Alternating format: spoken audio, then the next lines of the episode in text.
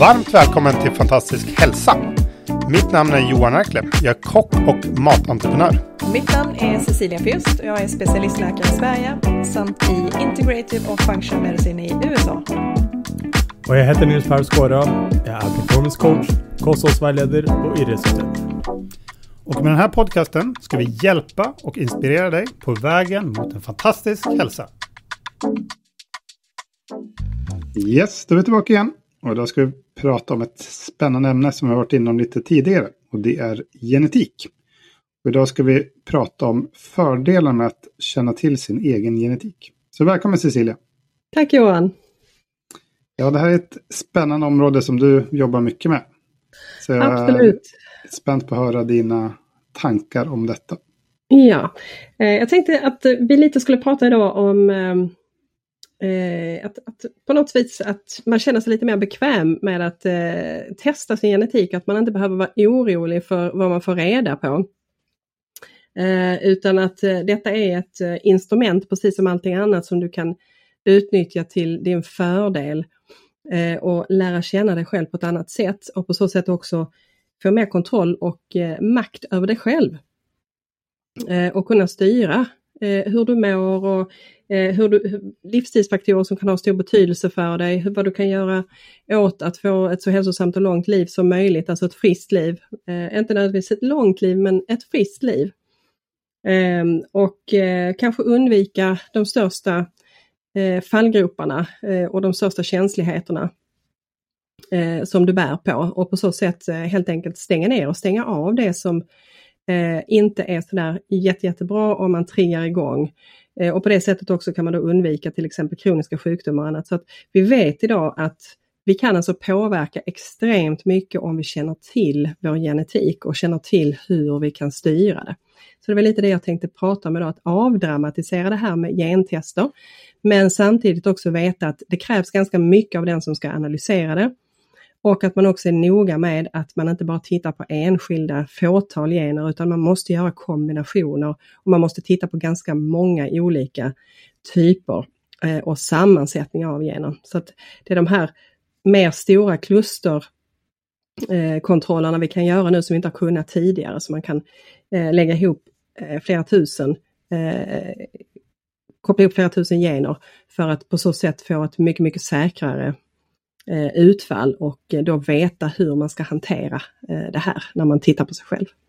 Så att om man bara går tillbaka lite för att snabbt bara repetera så DNA det är helt enkelt det är dina bokstäver som bygger upp din, dina unika förutsättningar. Och det som är DNA det består egentligen av en lång dubbelspiral. Den dubbelspiralen är uppbyggd av fyra stycken mindre små kemiska enheter som man brukar kalla baser. Och då finns det de förkortas med fyra bokstäver. Det är helt fantastiskt egentligen. De består av något som vi kallar för A, G, C och T. Och det är olika eh, namn på de här. Man förkortar dem på det sättet. Man behöver inte gå djupare, djupare in än så. Um, och eh, vi har eh, eh, de här bokstäverna kan då bilda då specifika sekvenser och de här sekvenserna är det vi kallar för gener. Eh, och det som är fascinerande med det här, det är just det här att det finns inte en enda människa som är exakt likadan som dig. Eh, och dessutom så är det så också att de generna som aktiveras eller på något vis märks ut utgör ytterligare en effekt som du kan då påverka din genetik med. Det är just de här av och på-knapparna som är intresserade i kombination med dina specifika gener. Eh, så till exempel eh, om du har, eh, vi kan säga att det är eh, en, en gen som vi säger då heter G och så har kanske då 75 av befolkningen den här specifika lilla eh, G-genen. Medan 25% har en A-gen istället. Eh, och de här enkla då förändringarna, det är de som då utgör faktiskt att man då kan eh, tolkas, alltså att kroppen tolkar då variationen i de här på helt olika sätt och gör då att man har helt andra förutsättningar. Och genom att känna till dem då så kan du då undvika eller hjälpa och stötta de här specifika generna. Eh, så låt oss säga till exempel att eh, du har eh, fått en, en sammansättning av en gen som kanske då är eh, AG, eh, kan vi säga då, då kallar vi det en heterozygot, den har en fungerande gen och en mindre bra fungerande gen. Och vi säger då att den styr eh, hur du omsätter och tar hand om kolesterol. Medan en annan person då kanske har GG av samma gen. Eh, och äter då den här AG-personen väldigt mycket olika typer av mättade fetter så kommer det att påverka hur den omsätter fetter när du ökar dens risk för till exempel arterioskleros, alltså åderförkalkning.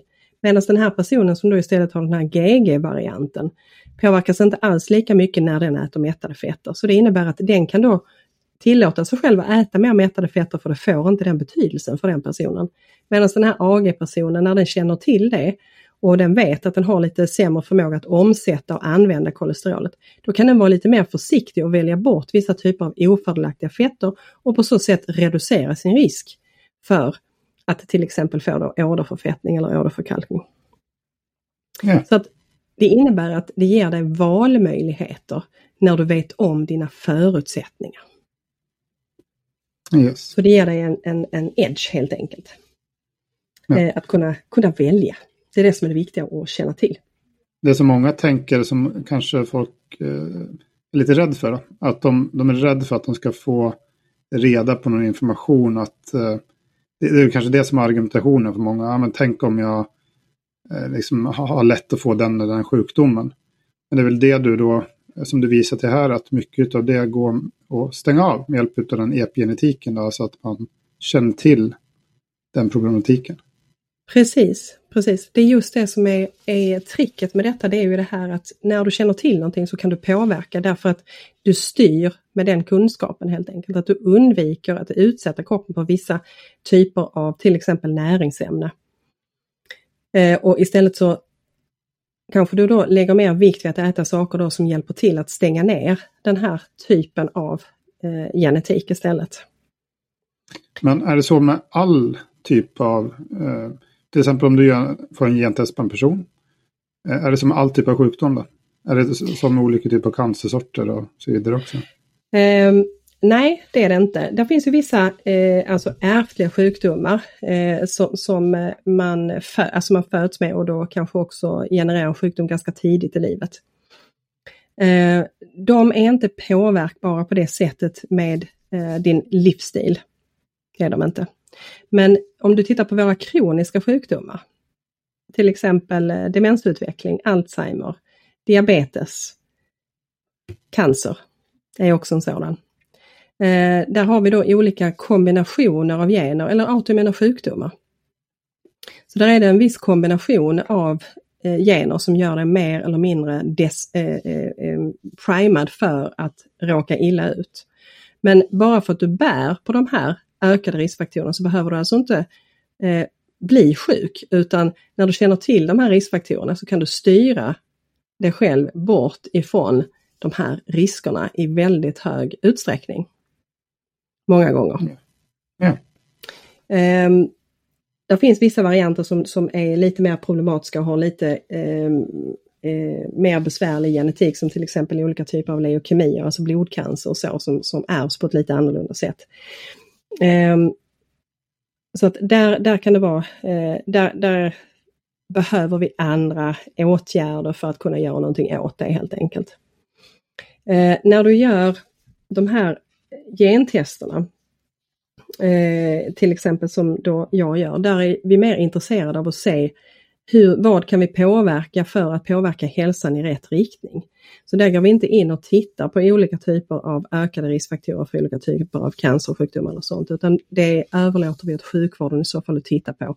Om man vet till exempel att man i släkten eh, ganska tidigt får bröstcancer med de här BRCA-generna, eh, då är det, det, det kräver en helt annan Eh, eh, bakgrund för att titta på de här och då behöver man hjälp också från, från sjukvården för att kunna styra eh, i det.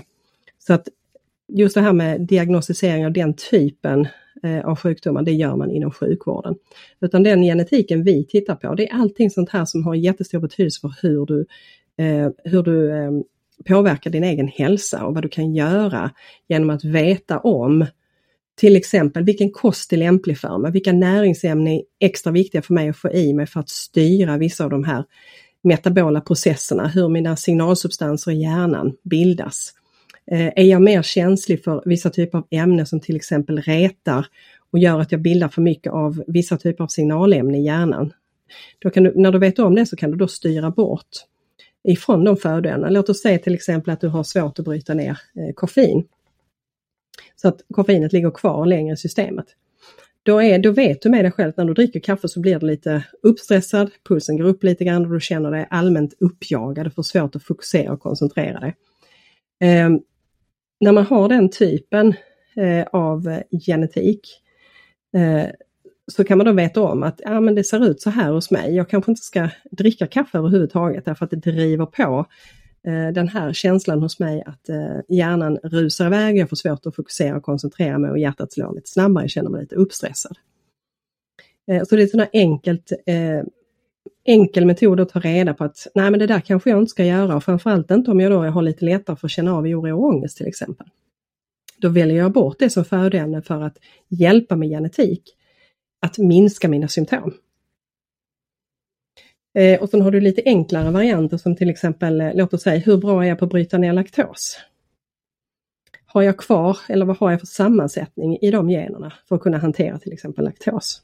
Ja, är jag sämre på att hantera det, ja då tar jag bort det ur kosten för att annars så påverkas min mag-tarmkanal, min eh, möjlighet att ta upp vissa näringsämnen, jag kommer kanske få symptom ifrån mag-tarmkanalen men jag kan också få olika typer av bristsymptom. Så genom att veta om det då så kan du då styra om och styra bort dig från till exempel då att du har en sämre förmåga att bryta ner den molekylen. Och likadant ja. gäller för många andra födoämnen. Du kan alltså ta reda på hur din kropp reagerar på respektive födoämne. Um, man har också sett eh, väldigt stora kopplingar mellan olika typer av um, drivande faktorer, till exempel för uh, mental ohälsa. Uh, så där kan man också ta hjälp av att balansera kosten för att se till att man mår så bra som möjligt, även mentalt. Så Det är också något man kan utnyttja på det sättet. Så att genom att känna till de här förutsättningarna så innebär det att du styr och du lär känna dig själv. Och du kan lägga upp din personliga plan för hur du ska må så bra som möjligt. För att tidigare har det varit så att man har haft generella råd och rekommendationer, så de, är, de har liksom gällt för alla. Eh, och det är just det vi ser nu att det vi vet och det vi kan nu, det är just det här att vi kan individualisera våra bedömningar och ge individualiserade råd. Eh, därför att det här med näring, upptag, eh, nedbrytning, ämnesomsättning, tillverka energi i cellerna, sånt är alltså kopplat till hur vissa typer av gener och genuppsättningar du har, hur de fungerar. Så när vi då vet det, ja då kan vi styra dem. Eh, och naturligtvis så är det ju sånt man utnyttjar till exempel inom elitidrotten. Eh, och mer och mer eh, styr man ju också vad de äter. Du, du har ju liksom speciella schema och eh, speciell kost på varenda i stort sett eh, fotbollsspelare i dagsläget till exempel i Premier League därför att de har den typen av möjligheter idag att ta reda på det. Så att de får liksom specialkost och annat för att de ska kunna ligga och pressa till exempel på topp och att de ska kunna repareras efter skador och så. Så att man kan alltså optimera förutsättningarna utefter den eh, genetiska predispositionen du har. Och det är det vi kallar för nutrigenomics. Så det är alltså hur näringsämnen påverkar våra gener. Ja. Um, så, att, så att det är där vi har en enorm eh, möjlighet idag. Eh, sen kan det vara så till exempel också att du har olika förutsättningar till exempel för hur mycket sömn du behöver. Hur mycket återhämtning du behöver. Så att allt det här kan vi då titta på och individualisera. Och det är det vi vill utnyttja. Eh, så att man behöver aldrig vara rädd för det här som sagt att vi letar efter sjukdomar och så, utan det vi är intresserade det är, de, det är den typen av genetik som vi kan påverka. Eh, och allting vi kan påverka i positiv riktning kommer ju naturligtvis också minska riskerna för även andra sjukdomar. Så att ju mer du kan optimera dina förutsättningar, ju mindre risk får du för att drabbas av olika typer av sjukdomstillstånd. Eh, och ett ganska så spännande eh, exempel på det är det som jag pratat om någon gång tidigare också, som man brukar kalla för den nigerianska paradoxen. Eh, det finns en liten population i Nigeria som har eh, de här dubbla ApoE4-generna och det är de som ökar risken för att man ska få Alzheimer väldigt tidigt i livet. Eh, och där är det alltså merparten av människor som har den här eh, genetiken, men de har ingen ökad incidens av Alzheimer. Flyttar du däremot den personen in i ett västerländskt, för, västerländska förutsättningar och livsstil och kost, så utvecklar de alltså samma risker som vi har med den dubbeluppsättningen. Så där ser man den här direkta kopplingen mellan att ha en riskgen men att veta hur du ska styra den. Så att du inte ska behöva öppna den, alltså stänga, vi stänger ner den istället, istället för att slå på den. Så att det styr vi alltså då med livsstil och eh, kost. Ja. Så det är ganska så, eh, ganska så eh, fascinerande kunskap att ha. Så det är det vi går in och tittar på. Det är där vi kan lära känna oss själva på ett helt annat sätt. Precis. Men en annan fråga då, som många eh, undrar över, eller så också som diskuteras, det är att många av de här som gör dessa gentester som gör att det blir lite rimligare. Alltså du har de här Ancestry och du har eh, 23andMe som är stora. Eh, vissa är också skeptiska till att de ska få din data. Att de ska ha din genetik. Det är också en sån debatt som är. Vad har du för tankar om det? Då? Eh, där kan man ju faktiskt, eh, där får du ju faktiskt godkänna själv vad det får lov att användas till. Eh, så att när du gör det så kan du ju eh, kryssa i att du inte vill att det ska få lov att gå in i till exempel en, en allmänmedicinsk eh, forskningsbas. Utan att det blir din information. Eh, och sen finns det lagar som styr hur, hur eh, olika, till exempel myndigheter och annat, får lov att ta del av den här informationen. Som till exempel så får inte försäkringsbolag och så ta del av den informationen som finns på den typen av eh, gjorda analyser. Så det är alltså reglerat eh, lagstiftningsmässigt. Eh, så att dels så, så, talar du själv om vilken nivå du vill lägga det på och eh, sen så dessutom så finns det då eh, regelsystem runt vem som har rätt till den här informationen. Så du kan alltså avsäga så att det bara är du som har rätt till den typen av information, eller den informationen du har lämnat in. Ja. Eh, Okej, okay. men en annan fråga eh, baserat på det då. Eh, du, du, nämnde att du gör tester som är ganska djupgående. Eh, mm. Men om någon har lust att göra eh, sådana DNA-tester och gå till en av de här 23andMe eller Ancestry så finns det alternativ där, där du kan få en sån full health check och som du betalar mm. kanske det dubbla. Hur är dessa kvalitetsmässigt? Ehm, det är just det att då, då, då, tittar man på ganska så få. Det, det, kan vara, det kan vara bra information att få också. Eh, absolut, eh, för att vissa gener har mer genomslag än andra. Men man måste tänka på att eh, det de ger där är ganska så ytlig information och man kopplar inte ihop det med särskilt många system eller gener. Eh, utan man, man tittar på ett fåtal. Eh, och då måste man vara försiktig med vad man kan utläsa ur en liten databas och hur, vad ska jag säga, hur stora växlar man kan dra på den informationen. Man måste ofta titta vidare och man måste titta vidare hur de här generna är kopplade med andra gener och andra förutsättningar. Så det kräver ett ganska stort analysmaterial, alltså datamaterial för att kunna göra djupgående eh, analyser och ge vettiga råd. Så att det man får där, det får man ta lite med en nypa salt, men det kan i alla fall ge en riktning i vad man behöver tänka på.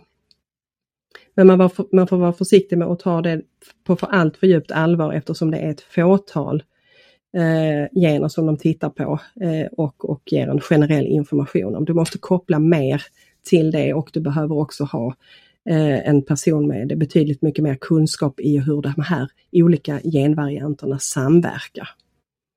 Så att visst, du kan få en viss guidning men eh, var försiktig med att övertyda och övertolka den typen av information man får på de här sajterna. Ja, för det är någon standardiserad, det går igenom en databas eller ett eller annat och som matar ut svar då? Eller? Ja, så kanske de tittar, på, de tittar på kanske en 2, 3, 4, 5 gener. När du kanske i själva verket ska titta på mellan 30, 40, 50 eller 100. Ja. För att kunna verkligen bedöma eh, vad det har för betydelse. Så då har du skillnaden mot att göra det analysarbetet som, som jag gör till exempel och det du får ut av en, eh, en hälso, eh, vad ska jag säga, ytlig hälsokontroll via eh, Ancestry till exempel mm. eller via 23andMe. Ja. när jag gjorde min, jag gjort Så man får vara. Ja, jag gjorde ju sån DNA-prov och då bad jag bara om, jag gjorde den rimligaste, det man göra hos bägge två, så bad jag egentligen om den rådatafilen. Då. Det är den som du ser på då? Precis. Det är rådatafilen jag vill åt, ja, precis därför att eh, det är där du sen kan, kan eh, därifrån, där, det, där kan man då bygga sina egna system. Eh, när man har kunskapen om det så att säga. Så att, eh, det är det som är den stora skillnaden. Att ju mer du kan titta på, ju mer kopplingar du kan göra, ju mer korrekta värden kan du få och ju mer korrekt analys kan du göra. Så att det är mängden data och kopplingen av data som du måste ha kunskap om för att kunna bygga de här systemen. Ja. Så där i, där i ligger skillnaden. Och, och så måste man också tänka på precis just det här. Va? Jag bara tänkte på det, värdet i den här eh, genetiken ökar väl också om man har checkat lite andra saker som när du har biokemin och, och så vidare. Alltså när du har tagit lite blodprover Precis. och urinprover och sånt så att du har en... Precis. För då sätter du upp den mot genetiken. Då. Det är ju precis just det därför att eh, det som jag säger, generna kan vara en sak men hur du triggar dem är en annan. Och det är ungefär det här som jag beskrev, den här nigerianska paradoxen. Du kan ha en riskgen men du du aktiverar inte den därför att du håller den i balanserad med ditt sätt att leva, alltså med din livsstil och med din kost och dina näringsämnen. Så att på, det, på så sätt håller du den här genen inaktiverad. Så det är därför det är viktigt att känna till det här. Så att bara för att du bär på den behöver den inte ge dig någon problem. Om du ser till att veta hur du ska stänga av och stänga ner den. Ja. Så det är den informationen som är viktig då att ta till sig. Så att även om du bär på någonting så behöver den inte vara aktiverad och den behöver inte ge dig någon problem. Beroende på då om du får upp tillräckligt med näringsämne eller påverkar den här på olika sätt. Eh, genom mm. olika typer av livsstilsmodifieringar som du då kan göra. Och det är just det som är det viktiga att känna till. Vad behöver jag göra för att eh, balansera eh, den här genetiken utifrån mina förutsättningar på det mest optimala sättet för mig. Ja. Det är det som är den stora vinsten med detta. Eh, och sen vet vi också idag att eh, vi kan använda speciella ämne eh, för att till exempel eh, Eh, förbättra reparationsmekanismerna hos cellerna. Vi vet eh, ganska mycket idag om olika typer av örter och annat och det är där kosttillskott och sånt kommer in. Eh, så att de som är duktiga på detta och ehm, alltså vill göra så mycket de kan. De går in och finslipar detta och, och tar reda på hur de själv ser ut och sen använder de då olika typer av livsstilsmodifieringar, ehm, kostmodifieringar, kyla, sömn Ehm, och då olika typer av specialtillskott just för att eh, underhålla och eh, se till att hjälpa sig själv eh, att hålla de här förutsättningarna så bra balanserade som möjligt. Ja, men en, en, fråga då, då. Jag har ju gjort eh, egentligen hela packen hos dig med både genetik och eh, biokemin och alltihopa. Så att om du bara hade sett på eh, genetiken på en person då, och du vet att den har en viss typ av genetik, då kan du, om det var eh, kolesterol eller vad det nu är för någonting, då kan du säga att du bör ta det försiktigt med detta. Medan om du har biokemin så har du mer, då, då ser du lite hur det ser ut i systemet och hur illa Eh, de, de värdena är. Och då har den mer detaljerad information om hur mycket man kan slarva eller hur mycket man måste rätta till för att det ska bli bra. Är det så man precis. kan tolka det? Det är precis så man kan tolka det. För det kan ju vara så att du har haft en livsstil och ett, ett sätt att eh, äta på som faktiskt har triggat igång en hel del ogynnsamma faktorer. Så att du har tänt upp vissa typer av riskgener Eh, vilket gör att du till, till, exempel har för mycket fria radikaler, du eh, börjar ligga för högt i dina blodfetter, du börjar få inlagringar i kärlväggarna och sånt. Och allt det är alltså påverkbara processer. Eh, så att bara för att du har det så innebär det inte att du inte kan göra någonting åt det. Eh, och det är det som är ganska fascinerande. Om man har varit på någon av mina föreläsningar någon gång så kanske man har sett de här bilderna där man har gjort till exempel då kärlröntgen eh, hos personer då som har till exempel höga kolesterolvärden och då har fått inlagringar i kärlväggarna och man ser att det är trångt när man då gör den här specialröntgen runt hjärtat så ser man att det är väldigt trångt för blodet att passera. Um, och då har de här personerna fått välja på att antingen sätta in då en sån här liten stent som vidgar blodkärlet eller gått in i en kostinterventionsstudie. Eh, och där har man då kunnat se att de här förträngningarna har man då kunnat påverka genom just att förändra livsstil och kost. och vissa typer av styrda eh, tillskott för att eh, rätta till det här. Och då har man efter, när man gjort om angiografin efter 6 till 8 veckor så har man då kunnat se att man har fått tillbaka flödet i det här kärlet. Mm. Eh, jättesnygga studier som är gjorda eh, och också något man jobbar aktivt med eh, hos den läkaren som jag var hos när jag var i Houston i Texas.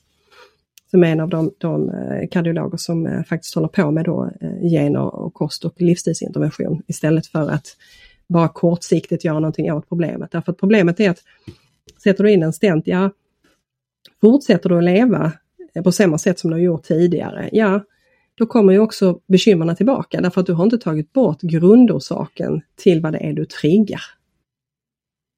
Nej. Så det är just det här du kan styra om du gör kombinationen. Det är mer att gå ner på detalj och verkligen kunna styra om jag har både genetiken i kombination med de här metabola processerna då som vi tittar på i blodproverna. Så har vi de två i kombination så kan jag göra betydligt mycket mer. Tar man bara genetiken, eh, då ser man vad det är viktigt för dig att tänka på. Eh, där du kommer ha störst nytta av att göra vissa typer av förändringar. Men vi kan inte gå in i några detaljer och styra.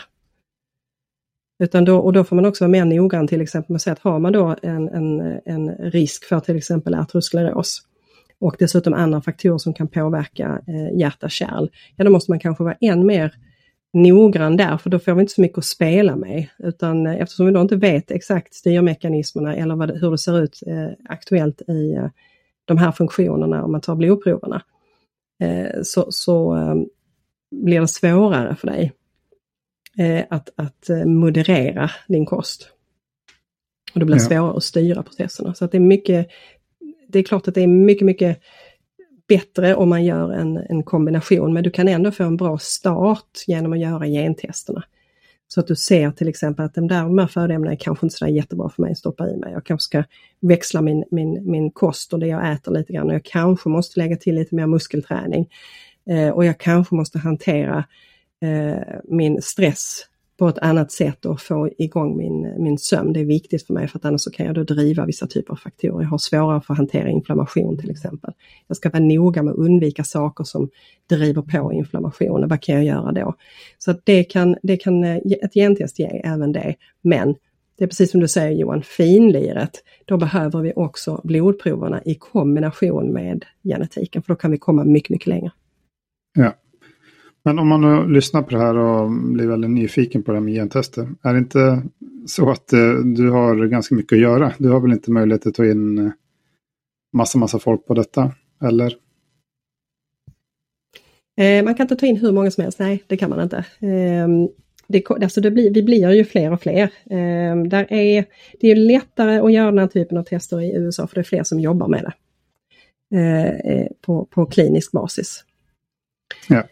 Ehm, så att man kan få tag i det här eh, om man vänder sig utanför eh, Sverige också. Ja. Kan man få. Men om man vill komma till dig då? Ehm, men då har man, då har man det där med avstånd och så, men det, man, kan, man kan få det. Men det, det är lite mm. svårare. Det är det. Ja. Om man vill komma till dig då, har du någon plats då? Eh, det har jag, man får ställa sig i kö helt enkelt. Ja. Men det, det, man får tid förr eller senare. Ja. Så du har en väntlista där? Jag har en väntlista. Mm. Och då går man in eh, på... Och förhoppningsvis blir vi också fler och fler så att vi kan, eh, vi kan hjälpas åt med det här. Precis. Och för den som vill gå och ställa sig på väntelistan, då, vad går man in då? då? Eh, om man vill ställa sig på väntelistan, eh, då kan man gå in på eh, vitalmedicin.se. Så finns där en liten eh, ruta där det står boka tid. Och där kan man gå in och göra en intresseanmälan. Eh, under något som heter då ny klient. Så kan man skriva där vad man önskar och sen så ställs man i väntelista. Ja. Så bra. Väldigt, väldigt fint. Är det något annat eh, som eh, du har lust att lägga till eller har du, känner att du har fått förklara det mest relevanta? Um, man kanske ska fundera lite på eller bara nämna lite vad man faktiskt inte kan lära sig av de här enklare gentesterna. Eh, som du beskrev till exempel de här eh, 23andMe bland annat. Eh, och det är att du, du kan aldrig få reda på via dem alla dina eh, olika typer av riskfaktorer. Därför att de analyserar inte allting till dig. Utan de, de tar liksom och skapar lite på ytan av, av det mest, eh, vad ska jag säga, det enklaste att titta på. Så det, det, måste man vara medveten om. Ska man då få reda på mer djupgående så behöver man gå till någon som eh, håller på med detta. Eh, och har då en adekvat utbildning för det. Om man ska ner på djup. Så då måste man tänka. Och man kan aldrig ställa någon typ av diagnos enbart på genetik. Det måste man också ha klart för sig. Ja. Så att det utgör ingen, ingen grund för eh, eh en, en diagnos med de här testerna. Utan det, det, kräver lite mer för att man ska göra det. Ja. Eh, och sen är det just det att man också måste tänka på det här att eh, ibland så kan de här resultaten spreta lite grann också när man, när man tar det via de här bolagen. Eh, och det är ibland att eh, till exempel att det kan vara problem med, med testet som sådant, eh, att man har haft för lite cellmaterial och att de då inte kan analysera vissa gener så man får någonting som kallas för no call, alltså man kan inte titta på vissa av dem. Så det måste man också vara medveten om att det kan vara en, en faktor som kan spela in på de här lite enklare eh, typerna av tester. Och sen behöver man som sagt, ska man gå, djupgå på detta så behöver man ta hjälp av någon som är utbildad och kan eh, göra den här typen av lite mer djupgående analyser. Ja. Så att, tycker man det är kul att bara själv titta och se eh, och, och, få det lite överskådligt så kan man absolut göra de här. Eh, och man kan ändå få liksom, lite guidning åt vilket håll man ska luta sig men man kan inte göra några jättestora, eh, vad ska jag säga, livsstilsval utifrån dem, utan de, de, de är för ytliga. Det måste man tänka på när man gör dem. Ja, precis. Ja, men bra. Det är väl det. Ja. Ja, men ska men vi sagt, ja. var inte rädda för att göra tester, eh, utan det kan hjälpa er otroligt mycket eh, att få den här kunskapen.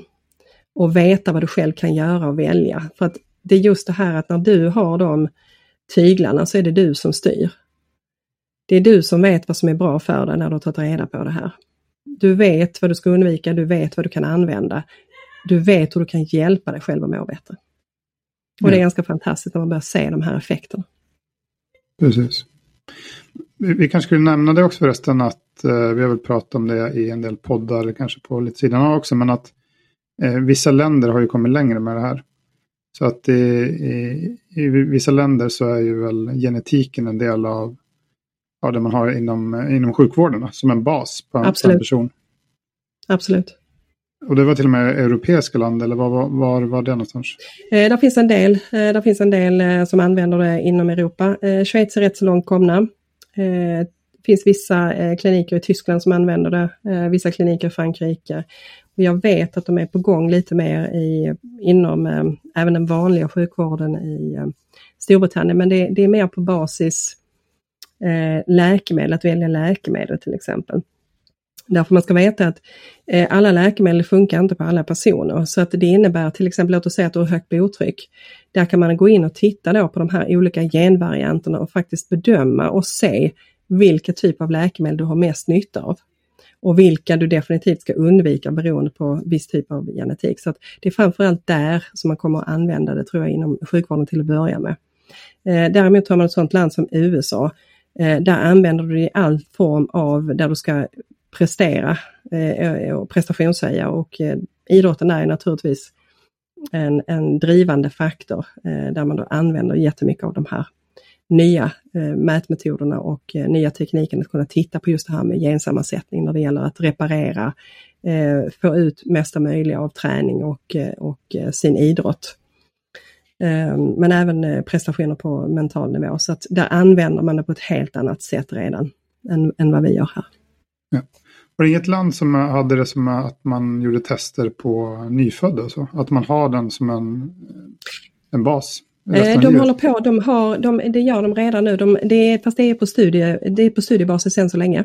Okay. Så de genomför eh, stora multicenterstudier nu där man tar gener redan när de är nyfödda för att kunna vägleda eh, föräldrarna utifrån olika typer av valmöjligheter som de har, till exempel då kostmässigt bland annat. Är detta USA då? Eller Så att de får de råden redan från början. Ja. Var i världen är det någonstans? Det är USA. Okej. Okay. Ja. Och det kommer de då följa, de här kommer de då följa under eh, några år framåt för att se om de då kan minska risken till exempel att eh, drabbas av eh, olika typer av, av riskfaktorer som de vet från början finns i familjerna, till exempel diabetes. Okay. Så vet man då förutsättningar så ska man, eh, ger man då råd till föräldrarna redan från start eh, hur de då ska eh, tillämpa eh, olika typer av livsstilsinterventioner för att eh, påverka risken att eh, insjukna i olika typer av kroniska sjukdomar. Okej. Okay.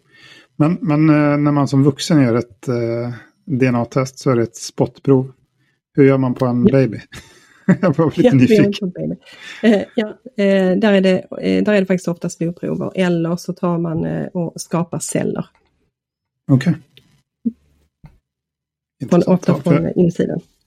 Ja, för det är lite svårt att få en baby till att spotta i mm. kanske. Precis, de behöver vara lite större för att kunna spotta ett litet rör. ja. All right.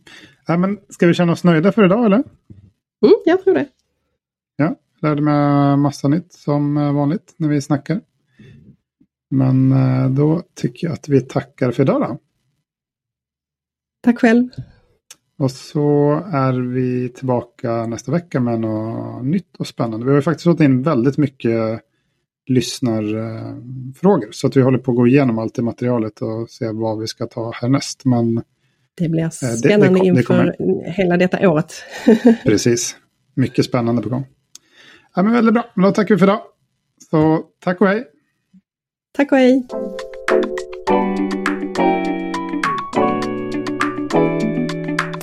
Tack för att du satte av tid att lyssna vad vi hade att säga. Om du själv har ett område du vill höra mer av kan du gå in och skriva ett meddelande till oss på direkt på vår eh, Instagramkonto är lättast. Direktmeddelande där. Fantastisk halsa i ett ord. Eller så kan du hitta mer information om oss på vår hemsida fantastiskhälsa.com. Tack!